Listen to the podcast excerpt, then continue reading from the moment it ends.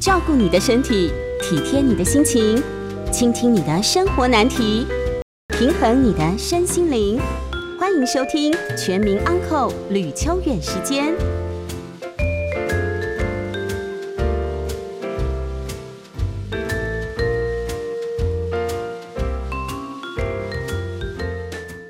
欢迎收听九八新闻台每周晚上八点播出的吕秋远时间，我是吕秋远哦。那么今天是我们要来谈的法律时间哦。那么有一些新闻议题要跟各位听众朋友做一些呃讨论。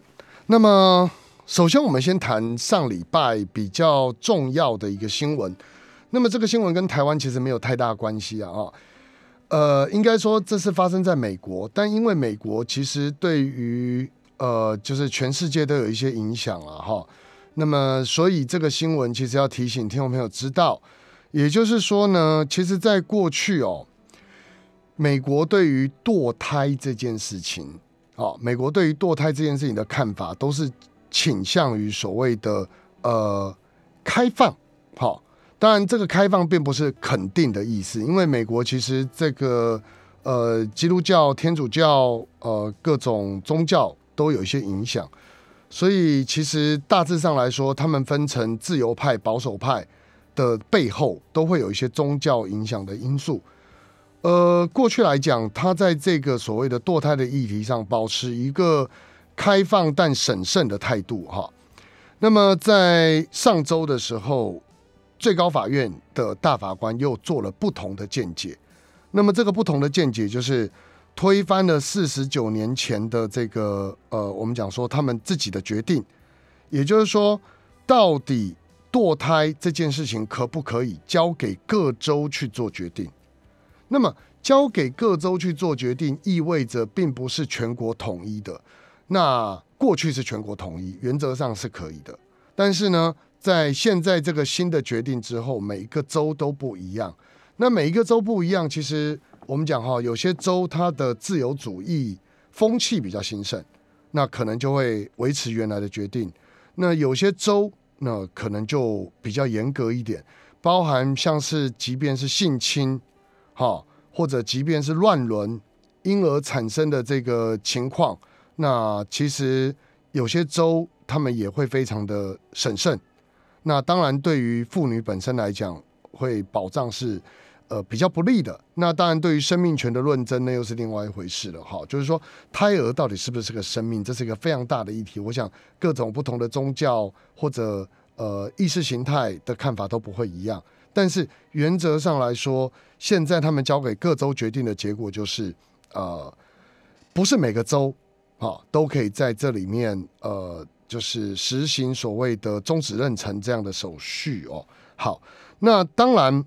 呃，其实目前有美国大概有十三州啊，目前是决定说有可能会呃，就是把这个原来的呃终止妊娠，也就是我们俗称堕胎的禁令，把它给呃就是解放掉。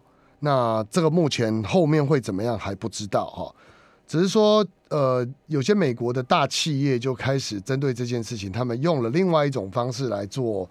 不能说叫抗议啦，应该说保障他们女性员工的员工的权利，就是以后如果你要跨州去做这个堕胎手术的话，公司会给予补助跟公假哦，这是一个很特别的这个公司的福利哦。就是说，他们还是认为，其实，在这些呃公司里面的想法是，如果今天要终止妊娠这样的权利。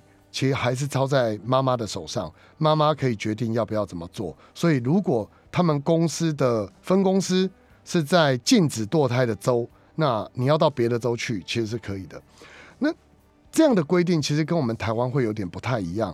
台湾哈，因为我们各县市其实都很近啊，那篇幅其实也不大。那在这个呃美国来讲，其实美国是一个联邦制的国家。那美国联邦制跟台湾的中央集权事实上是不太一样的。台湾是中央的权力原则上高于地方，好，那地方自治的范围其实相当小。那在美国来讲的话，其实美国州权也就是地方的权利是受到宪法保障的，不能说谁多谁少，应该说。州或中央都有他们各自可以独立决定的事情。所以以这个案子来讲，在过去川普总统任命的呃大法官占多数的情况之下，未来这个走向，或者说美国的一些呃重要的政策决定，可能会比较偏保守主义，应该是可以预测的。那但你说保守主义好不好？可能在收音机前面的听众朋友可能会觉得说，哎，其实堕胎就不好啊，应该去禁止啊。不过这种就是一个价值观的选择啦。例如说像是枪支好了，呃，美国到目前为止，其实最高法院的见解都还是认为民众应该可以合法的拥有枪支。这个观念如果到台湾来，可能就很困难了。就是我们如果年满十八岁就可以，呃，就就可以透过某些程序哦，到呃枪支贩卖店去登记。然后等到一定时间之后，等待一定时间，查过前科记录，查过个人的塑形，好，那就有可能可以买到枪。这个在台湾，我想应该不是那么容易啊，哈，就是说要通过这样的法令，我想可能对于民众的震撼度会相当大。所以，呃，每一个价值观不同，那这个好坏我们就不做评论，我们只讲说美国有这样的一个新的呃规定。那这样的新的规定可能会影响到，如果我们是美国国籍或者在美国工作、念书等等，会有一些影响。那提醒听众朋友注意。不过就台湾来说，台湾的看法就比较不一样了哈。台湾其实各位很多听众朋友可能不太了解的是，我们有堕胎罪，我们是有堕胎罪的，只是这个堕胎罪哈规定在刑法里面。那这个规定有没有实行过呢？事实上，因为我们有一个特别法的规定，这个特别法叫做优生保健法。优生保健法哦，本身它对于所谓的呃终止妊娠这件事情，它是有条件的同意。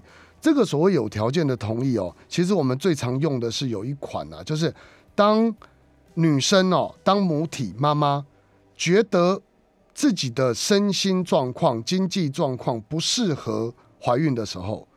就可以跟医生请求要终止妊娠。那这样的规定，事实上就架空了堕胎罪的相关规定。好，就是刑法里面堕胎罪的规定。也就是说，呃，任何一个妈妈都可以用这样的规定。那你说这样的规定是不是很抽象？其实蛮抽象的啦。就是说什么叫蛮抽象？就是任何女生都可以说我的身心状况不太好啊，我的经济状况不容许啊。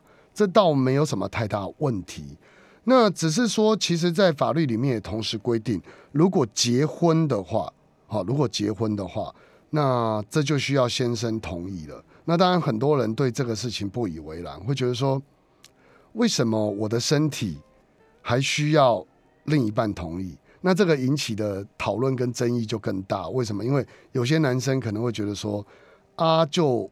我跟你怀孕啊，当然是也要我同意啊。但这个其实用另外一个角度去想，呃，延伸的争议蛮多的。这个有空我们再来聊哈。总之，目前来讲是这样的规定。不过，不过，呃，卫福部已经有在提案了，他要把这一个删掉，就是说以后怀孕，就是即便是结婚。呃，如果要终止妊娠，也不需要经过先生同意，只是这个还在立法院里面排队。本来去年要过了，但疫情嘛，三级警戒开始之后，立法院就暂停了，所以没有过。大概就这样子哈，这个就提醒听众朋友做参考。好，那时间的关系，我想先休息一下，我们广告来继续来讨论下一个议题。欢迎回到九八新闻台吕秋远时间，我是吕秋远哦。那么接下来我们其实前面那个议题比较严肃哈，我们待会会接 call in 啦，所以如果听众朋友打电话进来，可以先想一想，你等下问什么问题。嗯，前面的议题比较严肃哦，它大概是讲国家政策的问题哦。那么这个东西大概大家知道就好了，因为毕竟其实台湾目前现行对于这个呃终止妊娠，就是俗称堕胎的这个政策来讲。还是原则偏向开放哈，那要目前我们的大法官会议，呃，就是宪法法院哦，组成的结构还是比较偏向自由派居多，所以呃，未来如果说要宣告所谓的优生保健法违宪，这个条文违宪的话，可能性不是那么高，反倒是终止妊娠的可能性，它的门会越开越大，这个可能性会是比较大的。那这再强调一遍，这是价值判断问题。自由派没有不好，保守派也没有不好，就是基本上不同的思潮，它会有不同思维的一些见解跟看法。那反映到法律去，当然对很多人就会政策上造成一些影响。大概就是这样啊。不过我们回到比较具体的情况来看，就是这一星期哦，其实同样，当然社会新闻每天很多了哈。那么对我们观众呃听众朋友比较，对我们听众朋友比较影响比较大的。其实大概就是日常生活的这一些事情。那么以最近这个星期来说，有一些呃听众朋友有写信进来电台哦，询问我们一些法律问题。那在这边我们就一并的来跟听众朋友做一些回答。比方说，有一个听众朋友他提到，他说他的儿子啊，基本上把他的房子出租给其他人。那儿子出租给其他人这件事没有经过妈妈的同意，那么已经租三个月了，那现在要怎么把房客赶走？这个议题其实很简单，我先我先把这个议题抛下。如果要把它浓缩版来讲，就是儿子没有经过妈妈的同意，把妈妈的房子租给其他人，妈妈现在想把那个房客赶走啊，大概就这个意思了哈。我我先把这个问题放下来，我先提醒听众朋友。一件事情哈，就是说，其实今天哦，有一个非常重要的关键点，就是定期跟不定期租赁。这个我要先提醒听众哈，还有解约的时候发生的问题。各位一定要记得，如果租房子给别人，一定要写租约，一定要哦，甚至最好去公证。这个观念以前我们都讲过了嘛？公证什么？公证说，如果对方没有付租金。可以禁售强制执行，好，达到多久以后，那可以禁售强制执行，或者说如果做不正当使用啊，禁售强制执行，禁售强制执行这几个字要请去公证，公证之后以后就不用提告，可以直接用强制执行的方式把对方赶出去。好，那不定期租赁就是没有租约，没有租约为什么还能租呢？很简单啊，可能第一年、第二年、第三年大家都有租约嘛，啊，每租一年嘛。那你租到最后面懒得租了，反正对方哦也都有定期缴租金嘛，啊，就大家四四六六算了。我跟 我跟各位听众朋友讲哈，不定期租赁一旦形成了，那真的很麻烦，因为要调涨租金不可以，哈，要把对方赶走转租给别人不可以，除非是要收回自住。那如果房客不同意，哈，不同意涨租金，不同意搬走。这时候就要提告，提告之后我们就要证明说，哎呀，这个其实是我们要收回自住啦，要卖还不行哦，要租也不行哦。所以就这个情况来讲，其实我会建议各位，如果有房子在出租，最好最好哈，一定要跟房客有租约。那租约最好可以公证。那但你从另外一个角度去想啊，如果我是房客这一边的律师，他要来问我法律见解，我一定会说。啊，不签租约其实也没关系啦，哈，因为就会形成不定期租赁，他要赶走你很麻烦，而且租约可以一直延长，要调涨租金，抱歉还很难，哈，所以这个就是立场不同，讲出来不同的话，各位懂我意思吗？有时候不要怪律师说，哎，你怎么见人说人话？不是这个意思，是因为其实你去想哈，法律上本来就是有保障不同的角色的不同措施。那律师知道，他可能 A 来问他是房东，他会讲房东的措施；那 B 来找他是房客，那可能律师讲的就是保障房客的东西，倒不是说，哎，律师你是变色龙吗？不是啊，就委托的人是谁，他就他就教他法律上怎么写。重点是懂法律，重点不是律师，或者重点是了解法律，不要犯法，不要违法，这样哈。好，那我要讲的是什么呢？我要讲的是。如果今天有房客他不缴租金就跑了，那这个就跟定期不定期没有什么太大关系。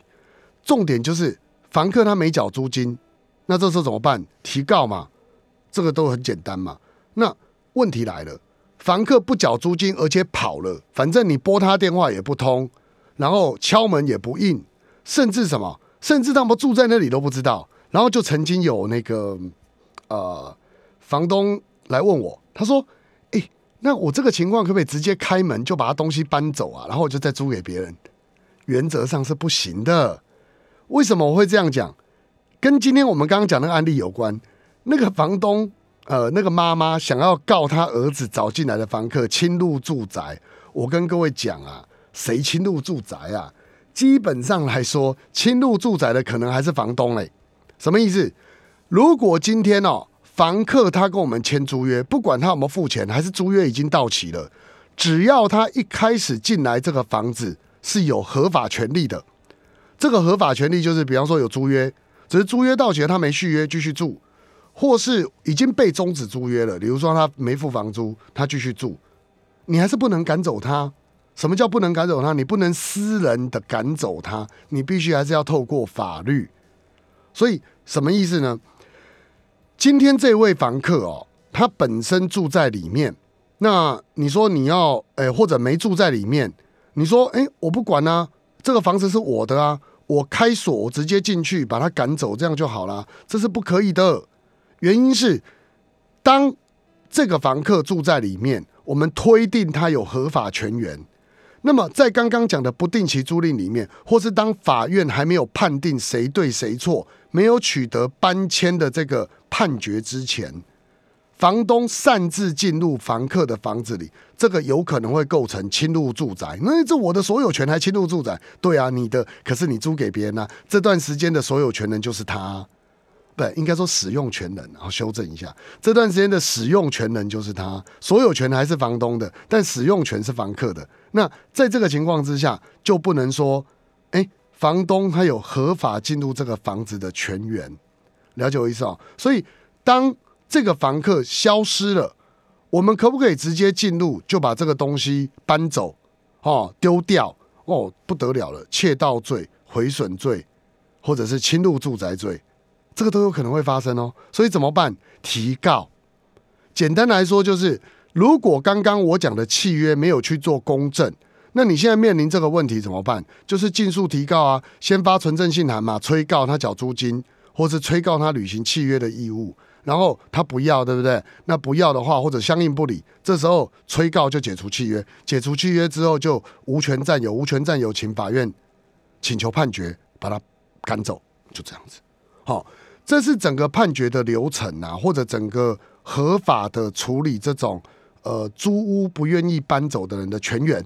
好，那回到刚刚讲这个题目来，你去想哦，这个儿子啊冒妈妈的名义出租这个房子，我跟各位讲哦，这种情况有没有可能发生？当然有。其实很多房客也都很担心，说这个是假房东。可是各位想一件事哦，如果这个儿子拿得出。所谓的所有权状，拿得出所谓的租约，然后呢，房东就是这个所有权人，又是他的妈妈，他说他是他的代理人，请问一下，就这个房客而言，他有没有可能认为这个租约是真的？当然有可能啊。那我们要保护的人其实是不知情的人，所以在这种情况之下，儿子代理妈妈，纵然是无权代理。如果就这个签名的人，呃房客，他就是认为这是有权的，妈妈可能还是得要负责任哦。所以就这个情况而言，妈妈可不可以直接去警察局告这个房客？当然不行啊。这个房客他认为我本来就是有权利，我房租照付啊。那妈妈当然会讲说，房租又不是汇到我这边来，是汇到那个儿子身上去。好了，那问题就来了，房客他说我就是有付啊，我不是没付啊，你去找你儿子要啊。因为对我来讲，我已经清偿我的债务了嘛。那你儿子一直说是你的代理人嘛，上面有授权书，上面有盖章，还有所有权状正本。那请问一下，我怎么知道这个东西到底是不是真的有代理？总之我有付就是有付，你不要来找我麻烦。各位懂我意思吗？房客的立场可以是这样，那对房东的立场而言，房东这个时候这个妈妈应该怎么办？嗯，总不能说毒打儿子一顿是不合法的了哈。能够做的事情就是说，原则上对这个房客，如果你不承认这个租约，那就要看清楚到底当时儿子所使用的有没有这些诈术，或者说是不是其实很粗糙到这个根本他没有表明代理身份就直接租。如果是的话，那其实就这个部分，因为我们讲契约相对性嘛，那妈妈呢，原则上来说就可以跟这个房客主张说，哎，你其实不应该住在这里，因为签不是我签的。前提是什么？就是无权代理要成立哦，就是这个儿子根本没有权利代理，妈妈要去证明。好，那证明完之后。如果今天真的不行的话，那当然房东呃，这个法院就会判认为说这个租约哈至此无效，好，那无效的情况之下呢，那可能这个房客就要搬走。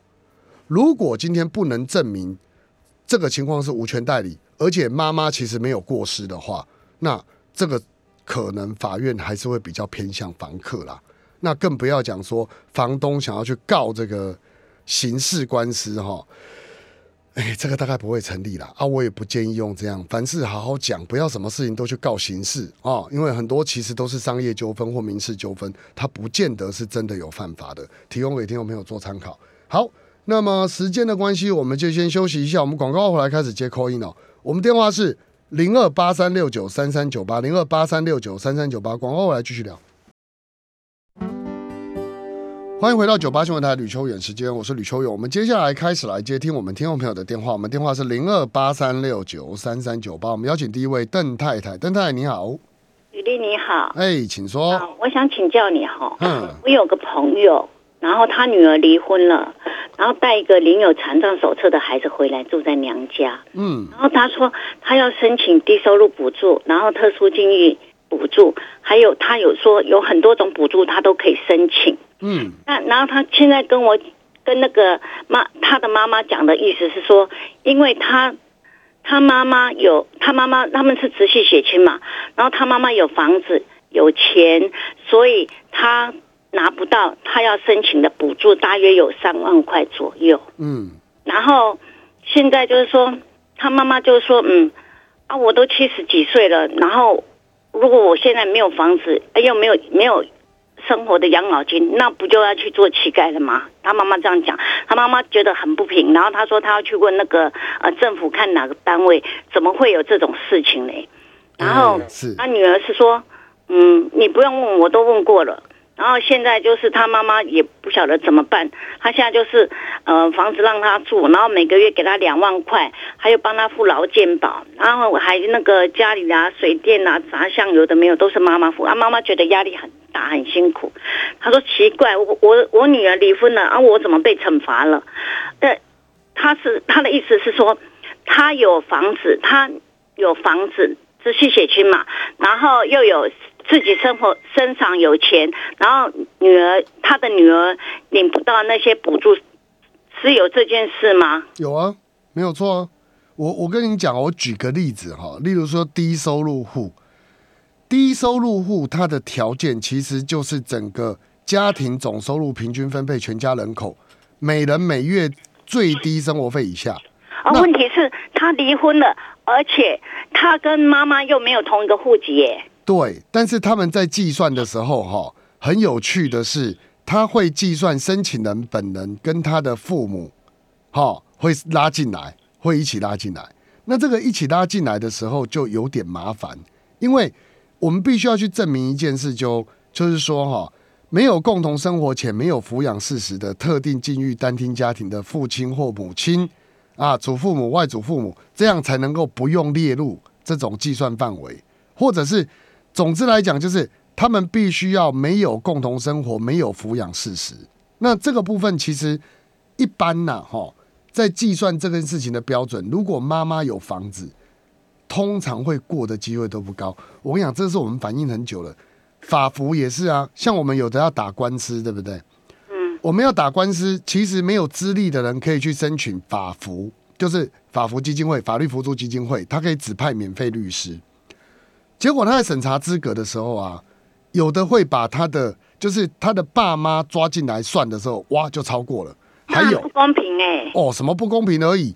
有的他会跟你讲啊，比如说房子好了，你说妈妈有一间房子啊，那房子就是住嘛，能吃吗？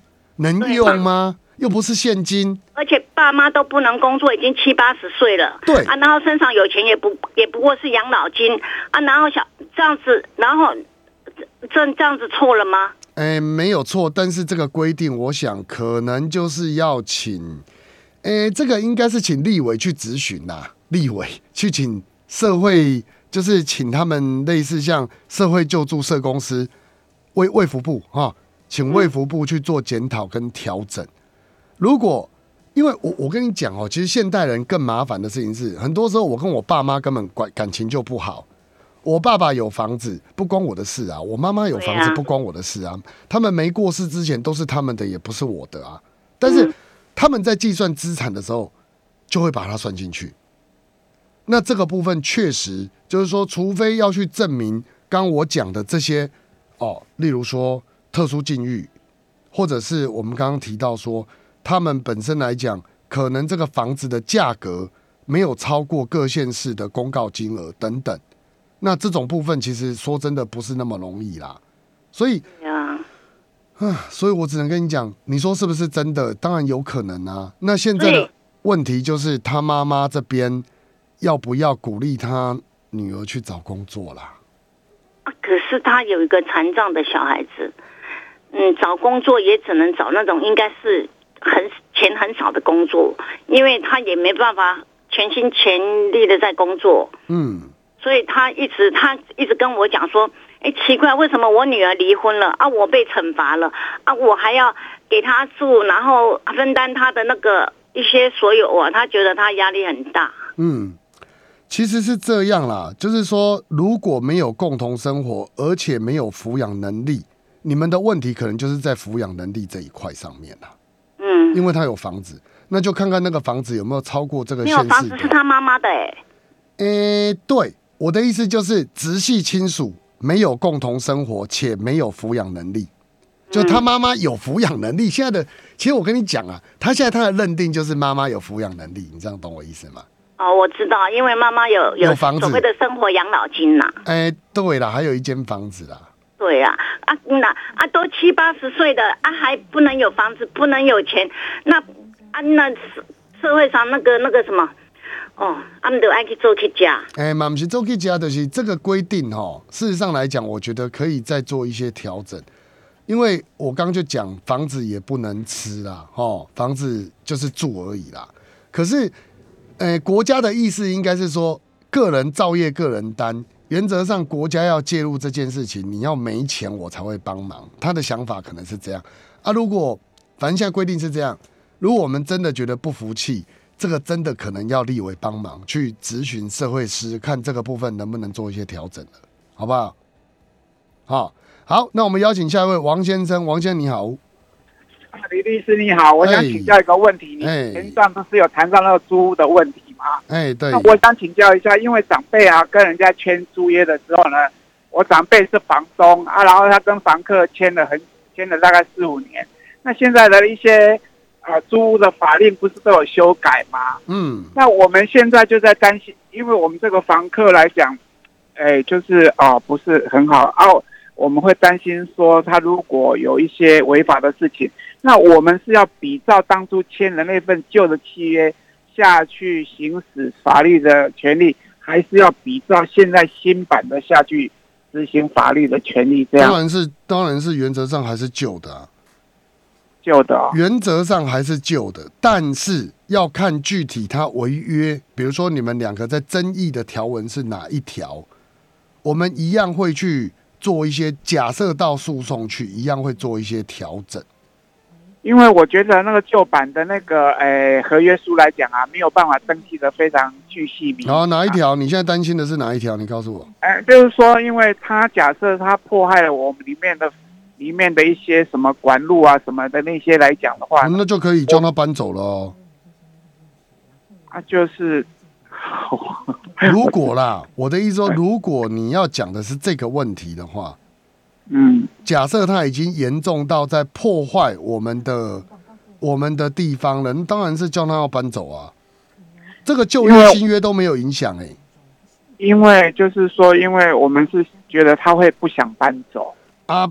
不，等一下，那我又又要问你了。你们这个契约一定没有公证，对不对？没有。好，那我再请教一下。呃，没有公证没关系，但是呢，这个契约本身来讲，它到底呃，就是怎么约定的？你们租约什么时候到期？哎，到明年到期。明年到期哦。哎，那你怎么知道他破坏管线？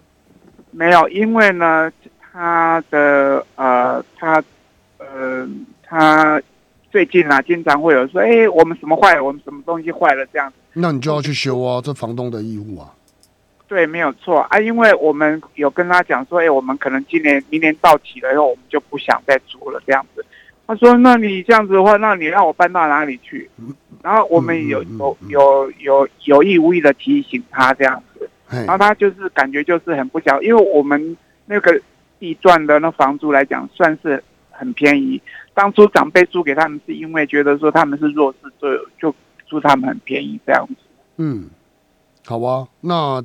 我觉得啦，现在的情况可能就是如同我刚刚讲的，如果他有破坏房屋的行为，你们就发存证信函给他，然后要求他改善，或者要求他说明，或要要求他造价赔偿。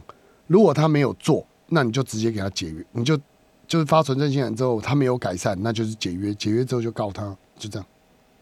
因为我我所了解就是说，那个合约里面就是说，要请他搬走，要提前一个月跟他说。没有啊，那那个是正常情况嘛。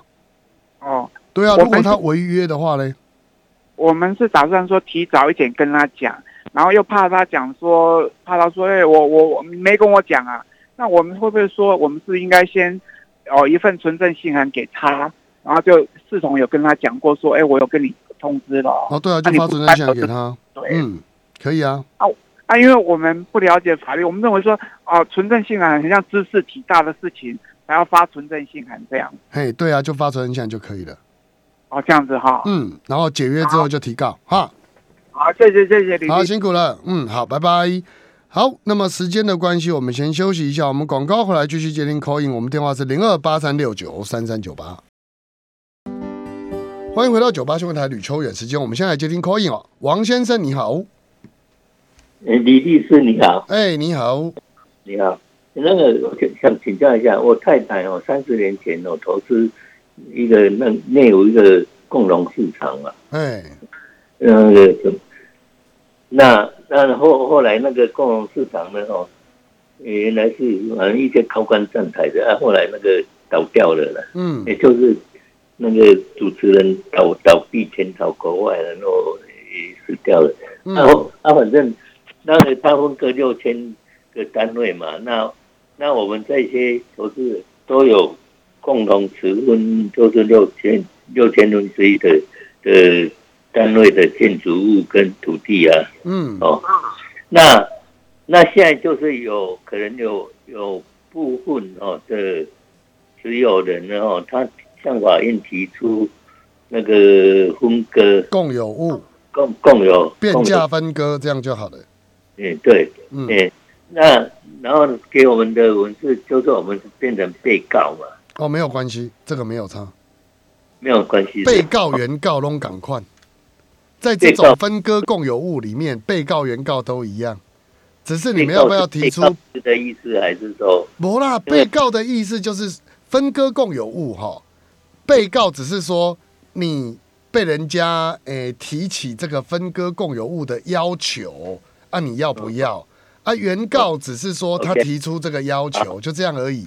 当然了解。那那现在比方说的是那个，呃，因为我我太太那个往往生了嘛，哦，那那后来我们没有去，不愿意去继承这个哦这些呃所有物嘛，哦，哎，就是不愿意继承这个这个头诶那个皇帝的皇帝。哎，然后呢？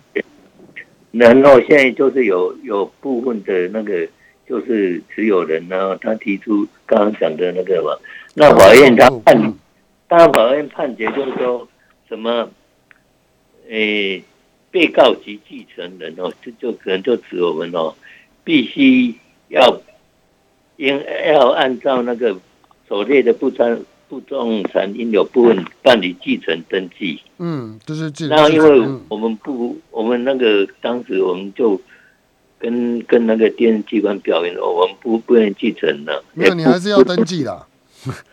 啊，还是要登记的。嘿。啊，如果我们不去登记呢？啊，反正你最后面就变价分割而已啊，那哪有关系？可以拿到钱呢。我啊，因为登登记的话，还要还要缴，还要缴很多那个什么过户的费用啊什么的那些都有。如果法院有这样判，你就是 如果法院有这样判呐，你就真的要登记了。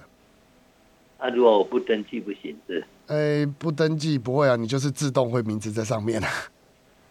该欠钱的会欠钱。我们是准备就是按照就是国有产，哎，不是有一个未未办理继承的什么那个办了，就十五年以后那个国对，但是因为他们已经有提这个诉讼，已经有判决的话，你就可能就要按照这个来登记了。